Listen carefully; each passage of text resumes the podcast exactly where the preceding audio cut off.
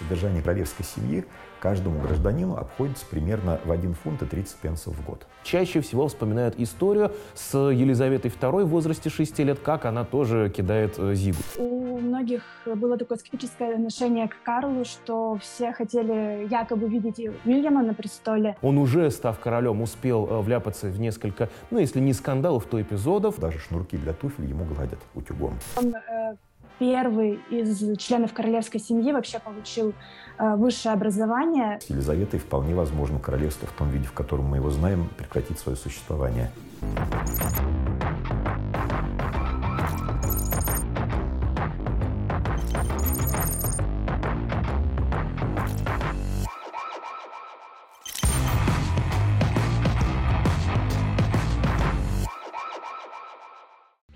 Зовут Анастасия Исакова, я автор канала «Британская королевская семья» э, в Телеграме. Никита Брусиловский, историк-архивист, член Союза журналистов, журналист, обозреватель журнала «Историк». Здравствуйте, меня зовут Алексей Васильевич Конобеев, я кандидат педагогических наук, академический директор Умскул Академии, доцент Института иностранных языков Московского педагогического государственного университета, главный редактор издательства «Титул» и журнала «Английский язык в школе», ведущий эксперт Академии Министерства просвещения Российской Федерации а, и методист Московского центра качества образования.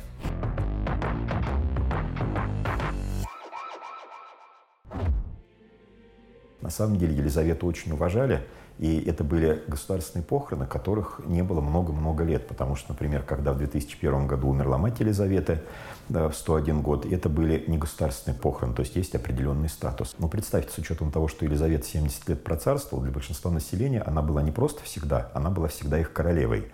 Когда, например, в парламенте объявили о ее смерти, там был только один парламентарий, который родился до того, как Елизавета стала королевой. Он родился в 40 каком-то году. Английская монархия во многом держалась на авторитете лично Елизаветы II. Все-таки она была на престоле 70 лет. Никто из монархов так долго не правил. Она единственная пока что на данный момент, кто отпраздновал платиновый э, юбилей. Вот поэтому, конечно, конечно, церемония очень впечатляющая, церемония печальная, но мне кажется, она очень-очень достойной получилась. Этот план разрабатывался довольно давно. Более того, королева принимала в нем э, непосредственное участие, потому что Ее возраст был уже ну, весьма преклонный, она умерла, когда ей было 96 лет, а этот план разрабатывался настолько давно, что даже вот когда были похороны принцессы Дианы в 97 году, на самом деле часть э, мероприятий, которые были запланированы для Елизаветы, просто взяли и вставили в похороны принцессы Дианы. То есть это такая, можно сказать, ну, совсем грубо, если была репетиция похорон Елизаветы еще в 97 году. Соответственно, приглашали глав государств, глав правительства, и поэтому такие большие делегации были. При этом, что интересно, делегации были настолько большие, что британское правительство выпустило официальную просьбу, заявив, что аэропорты Лондона не смогут принять отдельные самолеты, и они настаивали на том, что все вот эти главы государств летели коммерческими рейсами. Либо они должны были приземляться не в Лондоне, если они не могут лететь коммерческим рейсом, они должны были в других городах и из других городов путешествовать. Более того, э, сказали, что кортеж не вместит столько автомобилей, поэтому, например, большое количество глав государств садились в один автобус ехали просто автобусом. Елизавета запомнилась за долгие годы своей жизни очень многим. И тем, что она, например, служила в армии в 1945 году. Это уже был, был конец войны, но она прошла обучение на автомеханика, и она служила в войсках поддержки. И на самом деле это был последний лидер э, мира, который успел послужить во Вторую мировую войну. Елизавета запомнилась тем, например, что всем э, гражданам Великобритании, которым исполнялось 100 лет, она посылала поздравительную телеграмму. Вот такая традиция, и люди этим очень гордились. И было очень интересно в 2000 году, когда она послала такую же телеграмму собственной матери, которой сто лет исполнилось. Ну, что касается политики, конечно, Елизавета уже прямо на нее влиять не могла, но не будем так уж не сводить роль Елизаветы до совсем роли свадебного генерала. Напротив, она э, могла в экстренных случаях, в кризисных ситуациях все-таки э, принять конкретные решения. Елизавета, конечно, запомнилась тем, что она смогла провести страну через несколько очень важных кризисов. Например, несколько лет назад, ну, несколько-то может быть, десятка-полтора, я сейчас точную дату не помню, но в Австралии разразился огромный конституционный кризис. Недавно выбранное правительство почти ушло в отставку, потому что были большие недовольства, были возмущения по какому-то поводу, и премьер-министр решился позвонить Елизавете. А Елизавета, напомню, является королевой, являлась королевой Австралии в том числе. Премьер-министр позвонил Елизавете, в Лондоне была глубокая ночь, то ли 3, то ли 4 утра, но премьер-министр настоял, чтобы королеву разбудили. Королеву разбудили, она премьер-министра выслушала, и она э, записала видеообращение к своим подданным австралийцам. И это видеообращение хватило, чтобы люди успокоились, чтобы они дали правительству доработать весь положенный срок. То есть одного ее обращения хватило для того, чтобы разрешить очень сложный кризис.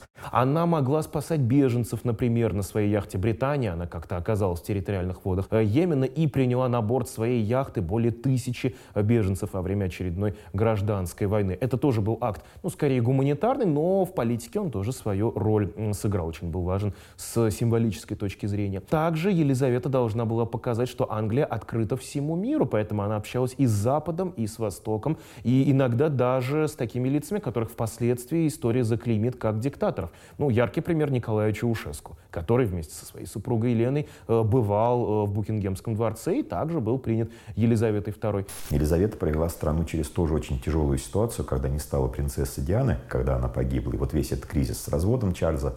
Вообще вот эта история королевских разводов, она очень интересная, потому что монархия очень сильно изменилась изменилось за эти годы? Практически все э, династии не были англичанами по крови, вот кроме англосаксов. Нормандская династия, она из севера Франции. Э, при, э, после нее появившаяся на сцене династия Плантагенетов, она тоже имела французское происхождение. Затем, если э, смотреть, ну, Йорки и Ланкастер, это тоже ветви Плантагенетов получается. Династия Тюдоров, они имели происхождение уэльское первоначально. Стюарты, пришедшие им на смену, из Шотландии выходят. Потом Ганноверская династия, вообще немцы. Король Георг I по-английски толком даже не говорил и родной землей считал Ганновер, а отнюдь недалекую, чуждую ему, прямо скажем, Англию. На королем-то стал в достаточно преклонном возрасте по меркам того времени, ему за 50 уже было в тот момент. Э, и следующие династии такие же. Э, королева Виктория выйдет замуж за немецкого принца, за Альберта Саксон-Кобург-Готского. И династия после ее смерти тоже будет называться Саксон-Кобург-Готской. До Первой мировой войны, пока в 1917 году Георг V не объявил, что что негоже, раз мы воюем с Германской империей, сохранять такое немецкое название. И провозгласил свою династию Винзорской по знаменитому Винзорскому замку. После чего это название сохранялось все это время. И теоретически, с точки зрения генеалогии, на Елизавете II Винзорская династия заканчивается, потому что после женского правления в дело вступает новая династия. Поэтому, в принципе, если вот смотреть строго с точки зрения науки генеалогии, то э, с восшествием на престол Карла III династия уже другая. Ее можно называть либо Глюксбургами, либо Глюксбургами Маунтбеттенами. По его отцу, по принцу э, Филиппу Эдинбургскому. Но практичные англичане уже заявили, что название династии менять не будут. Еще Елизавета II выпустила соответствующий указ, поэтому все равно династия будет называться Винзорской. Дело в том, что она изначально не должна была царствовать вообще никогда. Дело в том, что ее отец, он был всего лишь вторым сыном в королевской семье, и наследником престола был его старший брат. И старший брат на престол, в общем-то, и взошел. Старшего брата э, звали Эдуард, он зашел на престол после смерти их отца Георга VI в 1936 году. Но он процарствовал меньше года, потому что он очень хотел жениться, он хотел жениться по любви, и он решил жениться на женщине, которая была разведенной. Эдуард VIII намерен жениться на Уоллес Симпсон, дважды разведенной американке, которая к тому времени еще даже формально своего второго развода не получила. И обычно считается, что именно это стало причиной его отречения. И, в общем-то, тоже разразился конституционный кризис, когда королю поставили условие, что либо он отказывается от этого брака, либо он отрекается от престола. И вот это вот один из э, крайне редких случаев вообще в мировой истории, когда король выбрал вместо короны брак, он отказался от престола, он фактически всего 9 месяцев процарствовал. Э, он так и не успел короноваться, объявил о том, что он не будет королем, подписал отречение, и таким образом отец Елизаветы и стал вдруг королем совершенно неожиданно для себя. Причем, что интересно, Эдуард пережил своего брата, и Эдуард умер в 70-х годах в самом начале. То есть могла бы история совершенно по-другому повернуться. Причем она могла бы повернуться в не очень хорошую и для нас с вами сторону, потому что Эдуард э, имел симпатии по отношению к Гитлеру, и неизвестно, на чьей стороне была бы Великобритания. Нужно отметить, что в английской элите тогда шли очень серьезные баталии э, о том, кто хуже, Гитлер или Сталин. И э, практически пополам тогда, тогда английская элита разделилась. Одни считали, что э, коммунизм гораздо страшнее, э, и исповедовали знаменитую формулу, которая известна была еще в белом движении, то есть хоть с чертом, но против коммунистов, так и здесь, в 30-е годы, э, не было еще однозначной позиции о том, с кем будет Англия, с Германией или же против э, нее. И в этом отношении Эдуард VIII как раз символизировал партию тех, кто был настроен про-германский. Эдуард еще до того очень даже симпатизировал Гитлеру. Опять-таки не от большой любви к Германии, не от большой любви к нацизму, хотя, по всей видимости, антисемитизм и расизм действительно ему были свойственны. Но главное — это, опять-таки, угроза коммунизма. Он видел в Гитлере человека, который может избавить э, Европу от красной чумы в буквальном смысле. Именно так э, это и заявлялось в то э, время.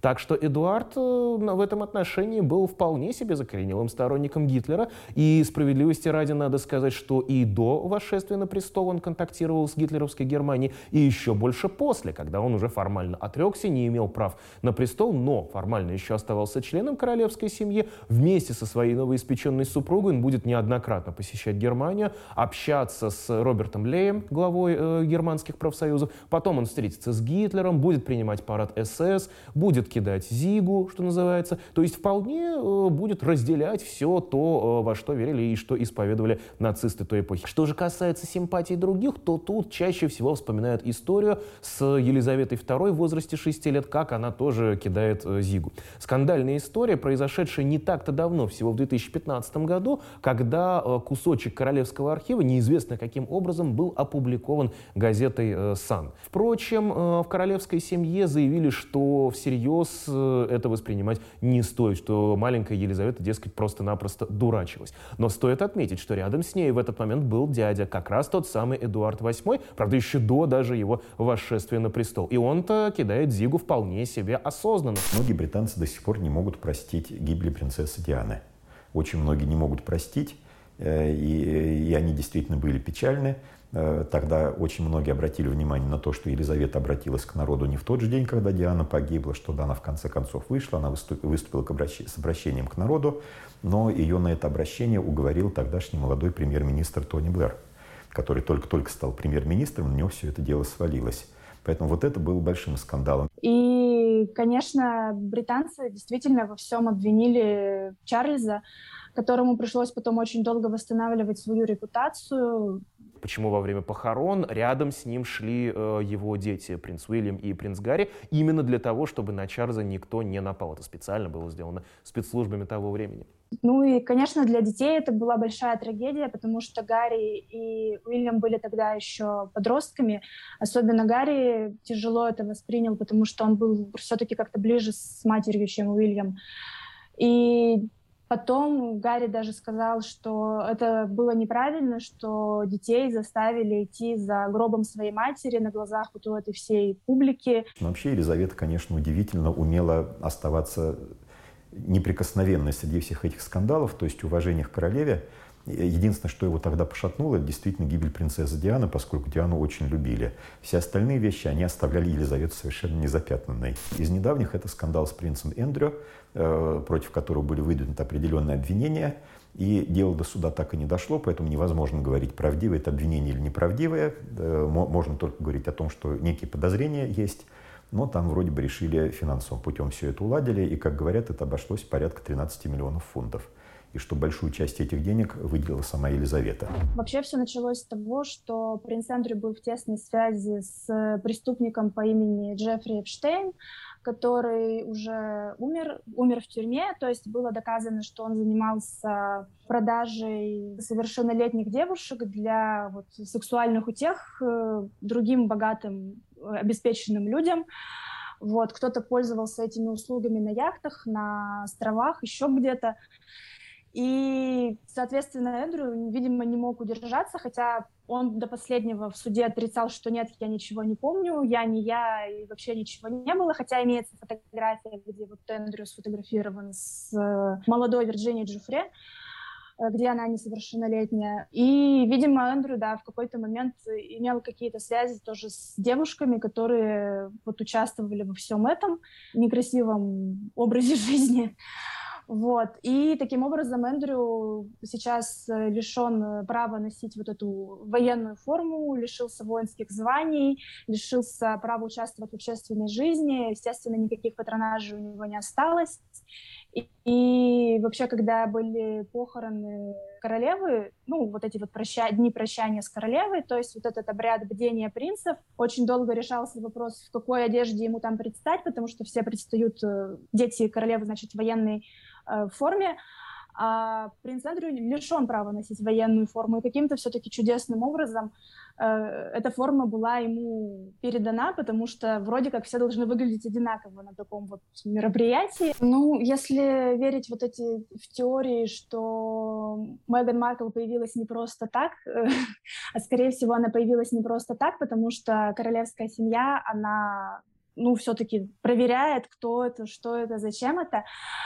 Скорее всего, Меган Маркл была знакома с э, принцем Эндрю вот в его еще годы вот этой разгульной бурной молодости. И ходят слухи, которые, опять же, ничем не подтверждены, что они пересекались вот на вот этих вот яхтах, э, где принц Эндрю творил вот эти все непотребства, в связи с чем вот его недавно обвиняли в суде и что Меган имела какой-то компромат на принца Эндрю, который вот перевесил, и Елизавета II была готова закрыть глаза на ее прошлое, на то, что она разведенная, на то, что она американка, на то, что там ее родители тоже находятся в разводе, в непонятных отношениях. В общем, Елизавета II была готова закрыть на все это глаза, лишь бы Меган молчала по поводу принца Эндрю. Меган Маркл отнюдь не стала королевой сердец и явно ею не станет. В Англии в силу своей скандальности и в силу ряда очень неуклюжих, прямо скажем, э, заявлений. Поскольку Гарри отказался выполнять королевские обязанности, соответственно, ему перестали идти выплаты. Более того, поскольку он перебрался из Великобритании, он потерял право на правительственную охрану. Если бы он оставался в Великобритании, то его охраняла бы Королевская служба безопасности, полиция охраняла бы, и эта охрана была бы круглосуточной. Ну, принц Гарри остался попечителем Invictus Games. Invictus Games — это то, что он продвигал еще будучи в Великобритании. Это спортивные игры для ветеранов э, боевых действий, для ветеранов, которые пострадали, получили увечья в результате боевых действий. А, они там занимаются спортом, там играют в баскетбол на инвалидных колясках, и вот все в таком духе, паралимпийские вот эти вот такие игры. И он это продвигал, будучи официально работающим членом семьи Великобритании. А когда он уехал, получается, в Америку, он э, остался ну, при этом же, вот этом, при этих же Invictus Games, и он продолжает этим заниматься, даже не будучи вот уже работающим членом королевской семьи. А Меган Маркл, она отказалась от всех патронажей, она Единственное, чего она сейчас требует или, не знаю, не требует, просит, она просит титулы для своих детей, для Арчи и для Лилибет. Вот. Но неизвестно, даст эти титулы Карл III или не даст, потому что это зависит еще от того, что там в мемуарах Гарри, которые вот должны выйти уже в этом году. И, в общем-то, возникла сложная ситуация, когда Гарри переехал э, с своей супругой и с детьми в Америку, и оказалось, что денег-то, в общем-то, не хватает. Дело в том, что э, члены королевской семьи работают. Они не просто так живут и наслаждаются жизнью, у них огромный рабочий график, очень напряженный. И если учитывать, что сама Елизавета за 48 часов до смерти выполняла общественные обязанности, встретилась с премьер-министром и так далее. Надо сказать, что тема королевской семьи очень хорошо эксплуатируется э, в современной Англии. Это и часть туризма, которая приносит баснословный доход Великобритании. И, кстати, э, в этом отношении можно заявить тем скептикам, которые считают, что монархия, дескать, слишком дорого э, обходится подданным. Это абсолютная неправда, поскольку зарабатывает монархия гораздо больше. Тем более, что Елизавета II еще с 90-х годов платит налоги как э, было решено, э, вместо цивильного листа, то есть фиксированной суммы, которая ей выделялась, э, еще со времен Георга III пошла такая традиция, теперь уже есть определенный процент, изначально 15%, потом 25% ей выделялись с помощью the crown estate, как это называют, то есть собственность короны. Это не личная собственность Елизаветы. Личная собственность ее не такая большая, но, например, замок Балмору, где она скончалась, это как раз личная собственность английских монархов и получается. Есть, например, некоторые налоги, которые могли могли бы очень сильно ударить по карману. Вот сейчас э, все личное богатство королевы перешло принцу Чарльзу, и налог на наследство в Великобритании составляет порядка 30%. Это были бы огромные суммы, но Чарльз, естественно, уплатить не будет, поскольку, слава богу, он этого делать не обязан, иначе богатство очень сильно уменьшилось бы. На самом деле, если посчитать по гражданам Великобритании, то содержание королев, э, королевской семьи каждому гражданину обходится примерно в 1 фунт и 30 пенсов в год. То есть это примерно в рублях 130 рублей, очень грубо округляя. Совсем не такие большие деньги. А прибыль гораздо больше получается именно благодаря туризму, именно благодаря разным туристическим побрякушкам, брелокам, чашечкам э, с монаршим портретом и тому подобному. Что так любят э, многочисленные туристы? Например, королевские дворцы регулярно открываются публике. И если я не ошибаюсь, в 2020 году, я прям специально смотрел статистику, потому что это любопытно, э, в королевские дворцы посетили посетило примерно 3 миллиона 285 или 200, ну, что-то, или 290 тысяч человек. С учетом того, что билет в Королевский дворец стоит 15-20 фунтов, то можно посчитать, сколько миллионов Э, фунтов привлекли вот эти посетители. Деньги идут, естественно, на содержание дворцов. Но они еще и привлекают путем переговоров. И из-за этого тоже иногда, кстати, бывают скандалы. Например, э, у Чарльза, э, у короля Карла III, теперь уже надо привыкать, наверное, так говорить, у Карла III есть свой благотворительный фонд. И скандалы возникали из-за того, что он принимал туда миллионные пожертвования, но были скандалы из-за того, что он принимал, например, от арабских бизнесменов, от родственников Осама бен Ладена принимал деньги, причем причем за последние годы. И э, скандалы были довольно большие из-за этого. Королевская семья очень много путешествует по миру, все ее члены, причем именно с рабочими визитами. Не отдыхать куда-то, отдыхать тоже есть, но они путешествуют с рабочими визитами. И вот в ходе этих визитов они как раз и договариваются об инвестициях, они встречаются с бизнесменами. То есть их задача создавать привлекательный образ Великобритании. Делать ее такой страной, куда хотят поехать, делать такой страной, куда захотят вкладывать деньги, делать такой страной, которая будет обещать благополучие, быть символом благополучия. И вот за это им страна, в общем-то, и платит. Поэтому здесь тоже роль довольно большая. Уильям занимается экологией в основном, у него множество проектов по экологии, чтобы сокращался вот этот вот э, озоновые дыры сокращались. Кейт занимается ранним развитием детей. Камила которая теперь ее надо называть э, ее величество, королева Камила, она тоже занимается благотворительностью, посещает детские дома, детские учреждения. Впрочем, и все остальные члены королевской семьи тоже. Даже на арену вышли вот принц Эдвард и его жена Софи, которые раньше были как-то все в тени, в сторонке. Сейчас они тоже активно подключаются. И вот сейчас Софи даже в одиночку путешествует по странам Африки, потому что кроме нее, видимо, некому участвовать в этом. И э, я помню, что прошлой зимой Гардиан опубликовал интересную статью. Оказалось, что они посчитали, что э, официально королевская семья вмешалась в принятие более чем тысячи законодательных актов за последние 20 лет – причем вмешалась, имеется в виду не то, чтобы они запретили или разрешили, а то, что они повлияли на изменение этих актов. Потому что у королевы, э, у монарха, у британского, вот очень непривычно говорить не у королевы теперь, к сожалению, но у британского монарха есть два права, которые касаются любого законодательного акта. Первое право, э, оно называется э, Royal Assent, это когда королева решает, король решает, будет ли вообще этот законопроект вынесен на обсуждение в парламенте, можно ли его вообще обсуждать.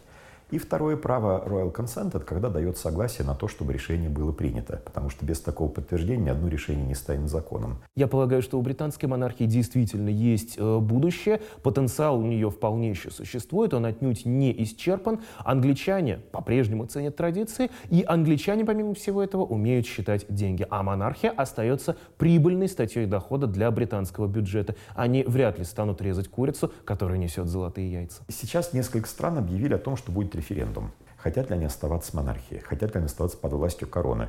Например, Антигва заявила, что будет референдум, и Шотландия снова попытается провести референдум о независимости. Дело в том, что э, Карл стал королем большого количества стран.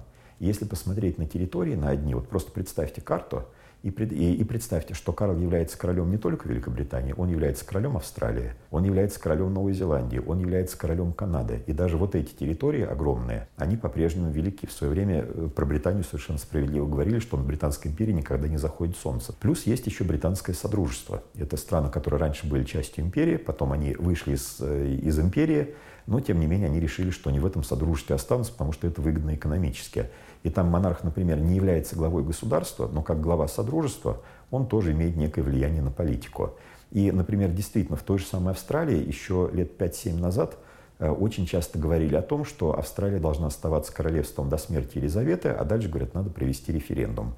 Вроде бы там сейчас все восприняли спокойно, переход престола, Но кто знает, что произойдет. Целый ряд стран британского содружества уже не хотят видеть Карла III своим э, монархом. И уже существует соответствующее движение за то, чтобы отказаться от монархии. Это, конечно, политически мало что будет значить. Все равно это независимое государство. Но для идеи британской монархии это все-таки будет, ну, если не удар, то такой щелчок по носу достаточно серьезный. И вот самый ближайший важный референдум — это 2023 год, Шотландия, потому что может получиться так, что на самом острове Великобритании вдруг окажется еще одна страна. Точно так же, как, например, Ирландия разделена на два государства, на Республику Ирландию, на Северную Ирландию, которая часто, частью королевства является. Поэтому я думаю, что вполне вероятно, что политическая карта мира будет еще перекраиваться довольно серьезно в ближайшие годы. Но Елизавета всегда оказывала стабилизирующее влияние на отношения, потому что она была символом стабильности, символом нейтральности. И, например, если говорить о связях с Советским Союзом и с Россией, то, я думаю, многие вспомнят визит Гагарина э, в Англию, очень знаменитый, причем там была интересная история с чаем с лимоном, когда э, Гагарин сидел рядом с Елизаветой, и подали чай, он чай с лимоном выпил, а ломтик лимона он съел, который там был. Этого, этого не было принято делать. Вообще чай с лимоном по-английски называется Russian tea, русский чай. Вот. И Елизавета на все это посмотрела, и, как говорят, она тоже свой ломтик съела, и ей понравилось. Касаемо русско-английских отношений, нужно э, окунуться в 16 век. Англичане, как и многие другие, пытались найти свой путь э, в Индию. Англичане решили, что они умнее и хитрее всех, решили искать путь в Индию через Северные моря. Ну и мы ближе географически решили поплыть через Северный Ледовитый океан. То, что, как выяснилось, невозможно, Северный морской путь только сейчас осваивается, и то с большими проблемами и сложностями. Но э, это привело к установлению связей с Россией. Флотилия из трех кораблей оказалась в Белом море, два корабля благополучно погибли, а третий э, пристал к берегам. Руси и оказался в Архангельске. Далее уже наши рыбаки э, их переправили по рекам в Москву. Они были представлены э, царю Ивану IV и Ивану Грозному и завязались англо-русские отношения. Но все переменилось при Алексее Михайловиче, который чаще прислушивался, во-первых, к своим купцам и вообще к своим подданным, но тут англичане еще и дали повод. Казнили короля э, Карла I в 1649 году, и Алексею Михайловичу, как, естественно, скажем так, брату по оружию Карла I, это сильно не понравилось. Всех англичан выгнали из Москвы именно с формулировкой за то, что Карлуса, государя своего, лютой смертью убили. Буквально так было написано в царском указе. То есть медовый век русско-английских отношений закончился. Потом будут, конечно, государственные визиты. В Англию приедет Петр I во время своего знаменитого Великого посольства. Он будет там общаться с королем Вильгельмом III Оранским. И многое, кстати, возьмет из Англии э, в то время. Это и технологии, и это очень важные политические традиции позиции. А вот что ему понравилось из своих предпочтений, из своих политических э, нужд, это управление церковью. Потому что со времен Генриха VIII король, ну и, соответственно, королева, является главой англиканской церкви и повелевает ею целиком и полностью. Есть архиепископ Кентерберийский, но, тем не менее, э, последнее слово именно за королем или, или, соответственно, за королевой, в зависимости от того, кто находится на престоле. Петру Первому это страшно понравилось. Он вернулся в Россию, дождался, когда умер патриарх Адриан, глава русской православной церкви, запретил выбирать нового патриарха и поставил место блюстителя, а потом в 1721 году вообще упразднил патриаршество, создал Святейший Синод, собрание из крупнейших митрополитов, в которое он назначил обер-прокурора, светское лицо своего наместника, а главой русской церкви официально вполне по законам считался император. И так оно оставалось вплоть до февральской революции 1917 года. Только революция февральская переменила это положение. Кстати, это одна из причин, почему русская церковь совершенно не заступила заступилась за монархию в феврале 17 года в России. Все это время, 18-19 век, Англия скорее интригует против России. Только появление мощного противника в лице Германской империи толкнет Англию э, к франко-русскому союзу. Потому что изначальной союзницей России в Европе была именно Франция э, в то время. А потом уже к этому союзу присоединится Англия и появится знаменитая Антанта. Но, несмотря на это, нужно отметить э, два момента. Хоть королева Виктория была настроена к Романовым не очень-то хорошо, но, во-первых, сама она в молодые годы, когда еще не была королевой, познакомилась с наследником русского престола, будущим императором Александром II, и они друг другу страшно понравились. Дело едва не закончилось браком, но по неизвестным причинам ни в Лондоне, ни в Петербурге э, эту идею не поддержали. Но, несмотря на это, ее сын Альфред э, женился на дочери того же Александра II, на великой княжне Марии Александровне, а любимые две внучки Элла и Алекс вышли замуж. Э, одна за э, великого князя Сергея Александровича, другая за цесаревича Николая Александровича, будущего императора Николая II. Так что Николай, будучи уже императором, кстати, побывал в гостях у престарелой Виктории в замке Балмору. Тот самый замок, который сейчас не сходит э, со страниц прессы как место смерти Елизаветы II. Елизавета сама была в России в 90-е годы с, с официальным визитом, а по правилам монарх совершает официальный визит за время своего правления только один раз в страну. То есть, например, если бы она даже захотела приехать снова, она уже не смогла бы. Точно так же, как и главу государства с официальным визитом приглашают только один раз в Великобританию. Поэтому вот такими визитами Россия и Великобритания обменялись в свое время. Кто знает, что будет сейчас, когда новый король появился, как отношения будут развиваться. До нынешнего правителя, до нынешнего короля э, Карлов было всего два. Оба принадлежали к династии Стюартов, и у обоих репутация была, ну, скажем так, достаточно так себе. Потому что Карла I казнили 1600-х годах в результате революции. Вот тот недолгий период, когда Британия перестала быть монархией на несколько десятков лет. Карл II, э, это был сын казненного короля Карла I, он вернулся, но там тоже много было историй довольно сложных, восстановления страны, проблемы э, с другими странами. То есть тяжелая была эпоха. И поэтому имя Карл во все времена после 17 века в Англии считалось не э, королевским. Поэтому можно даже удивиться, что Елизавета дала имя Чарльз своему сыну, именно первое имя. Причем, более того, э, у королевских детей обычно по несколько имен. И у Елизаветы было тоже несколько имен. И у ее отца, который стал Георгом VI, у него первый, и Георг не был его первым именем. Его первым именем было Альберт. Но королей Альбертов до этого в Великобритании не было, поэтому он решил принять тронное имя другое. И когда Чарльз стал королем, то тоже некоторое время думали, он станет королем Карлом или он станет э, какой-то еще из своих имен использует. Он мог стать Карлом III, он мог стать Артуром I. Э, почему первым? Потому что легендарный король Артур — это исключительно легенда. В официальном списке английских королей э, короля с таким именем не существует. А вот мог бы появиться Артур I. Было бы, наверное, красиво и впечатляюще. Такая хорошая картинка для 21 века. Мог стать Филиппом II точно так же, но наиболее вероятно он стал бы Георгом VII. Тем более, что в прессе неоднократно появлялись обсуждения на эту тему, были утечки из Букингемского дворца, что он примет именно такое имя. В честь своего дедушки, в честь короля Георга VI, который э, царствовал в Англии во время Второй мировой войны. На самом деле у многих было такое скептическое отношение к Карлу, что все хотели якобы видеть Уильяма на престоле, что вроде как э, Карл не сильно популярен еще с тех времен, когда он развелся с принцессой Дианой. И, например, про короля Карл, э, Карла III говорят, что его до сих пор с утра одевает лакей, то есть он даже не сам одевается и вот на него просто одевают рубашку и так далее. А, то, что, например, ему, естественно, готовят одежду на следующий день, вплоть до того, что даже шнурки для туфель ему гладят утюгом, чтобы они были ровные, красивые и прочее. Вот, поэтому, с одной стороны, есть такой образ, что вроде бы Чарльз не очень, э, не, не очень приспособлен к жизни. С другой стороны, э, он на самом деле совсем не такой неподготовленный человек, как многие думают. Его очень беспокоят вопросы экологии. Он очень этим озабочен. А у него, например, есть свои фермы, где э, э, экологические продукты выращиваются и даже продаются. Немножко в магазинах можно купить. Там небольшое количество, но тем не менее можно купить. Он очень озабочен архитектурой. Его возмущает то, что архитектура становится безликой, что города теряют свое лицо, что современная архитектура не вся бывает интересной. И он очень часто выступает об этом, за то, чтобы это было.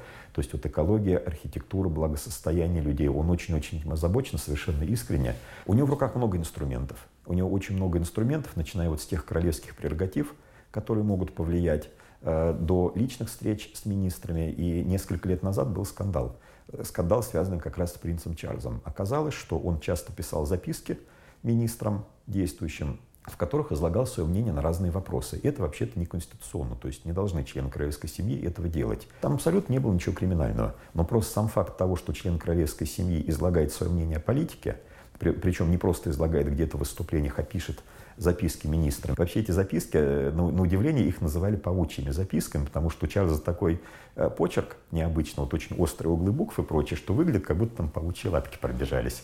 Вот, поэтому они так и называются э, spy notes, то, что он писал. Он уже, став королем, успел э, вляпаться в несколько, ну, если не скандалов, то эпизодов из-за потекшей ручки, то, что растиражировало по полной программе пресса. Правда, тут нужно замечать, что раньше все-таки за монархами так не шпионило огромное количество телекамер. Я думаю, что Елизавета II, особенно в молодые годы, тоже могла как-то выругаться или что-то сказать э, на тему или ручки, или любой э, другой детали. Просто мы этого не видели, не знаем, и это не было растиражировано. Вообще, вы знаете, нарушения протокола не так часто бывают. И, кстати, как говорят, Елизавета очень любила, когда происходили какие-то внезапные сбои, не когда планировали, а когда происходили. Один член парламента, совсем недавно, вот когда члены парламента вспоминали разные истории, как они общались с королевой, он рассказал довольно забавную историю. Его сделали членом тайного совета королевского, и их было шесть человек, их позвали на церемонию в Букингемский дворец, там, где они становились членами совета. И церемония была довольно сложной, поэтому для них провели инструктаж. И им всем сказали, что вот вы войдете в комнату, где будет королева, вернее, в комнату потом войдет королева, вы должны будете по очереди к ней подходить, становиться на одно колено, потом вы должны, ему сказали brush her hand, а вот этот глагол brush, он не очень понятный, потому что brush это вообще кисточкой, привести кисточкой. И, ну, это очень так же, как вот слегка коснуться. И он говорит, я задумался, что, что, что от меня хотят, что я должен. Я ей должен руку отряхнуть, я ей должен, может быть, рукавом протереть или еще что-то. Ну, говорит, ладно, я в эту комнату зайду, я не один, я последний буду, я посмотрю, что будут делать другие. Оказалось, что комната очень большая, и когда люди подходили к Елизавете, становились на колени, было совершенно не видно, что они делают. И затем началась вот эта чудесная история, когда он подошел, встал на одно колено к королеве, и, э, и она руку без перчатки к нему протянула, но не поздороваться за руку, она поднесла ему к губам. То есть оказалось, что он должен был э, поцеловать. А он так растерялся, что он не просто поцеловал, а у него губы присосались к руке. Елизавета попыталась руку отдернуть, у нее это не сразу получилось. И рука была отдернута прямо с, с таким с громким чпокающим звуком. Э, он встал, он по этикету должен был обратиться к королеве, он должен был сказать «Ваше Величество». Он сказал «Ваше Величество». Она ему сказала, как у нее было, когда она не знала, что сказать, она обычно говорила «да». Она сказала «да» и отошла в сторонку. Но репутация Чарльза, в принципе, в Англии гораздо ниже, нежели у Елизаветы. Она стала выправляться в последние годы потихонечку, но все равно до Елизаветы ему еще очень э, далеко. Но поскольку он получил хорошее образование, он э, первый из членов королевской семьи вообще получил э, высшее образование. До этого многие члены королевской семьи, они обучались на дому. Э, он теперь занимается вопросами политики, занимается вопросом э, модернизации монархии, в том числе для того, чтобы налогоплательщики не жаловались, что вот мы содержим вот эту вот огромную монархию, этот огромный механизм, который непонятно зачем нужен, какие-то функции он внешние атрибутики выполняет. А, Карл III сейчас выступает за модернизацию, чтобы монархия это была именно работающие члены королевской семьи, а не вот эти вот внешние какие-то проявления в виде вот того, что любила очень Елизавета II, это вот эти вот э, чаи, сады вот эти вот летом. Возможно, этого всего не будет.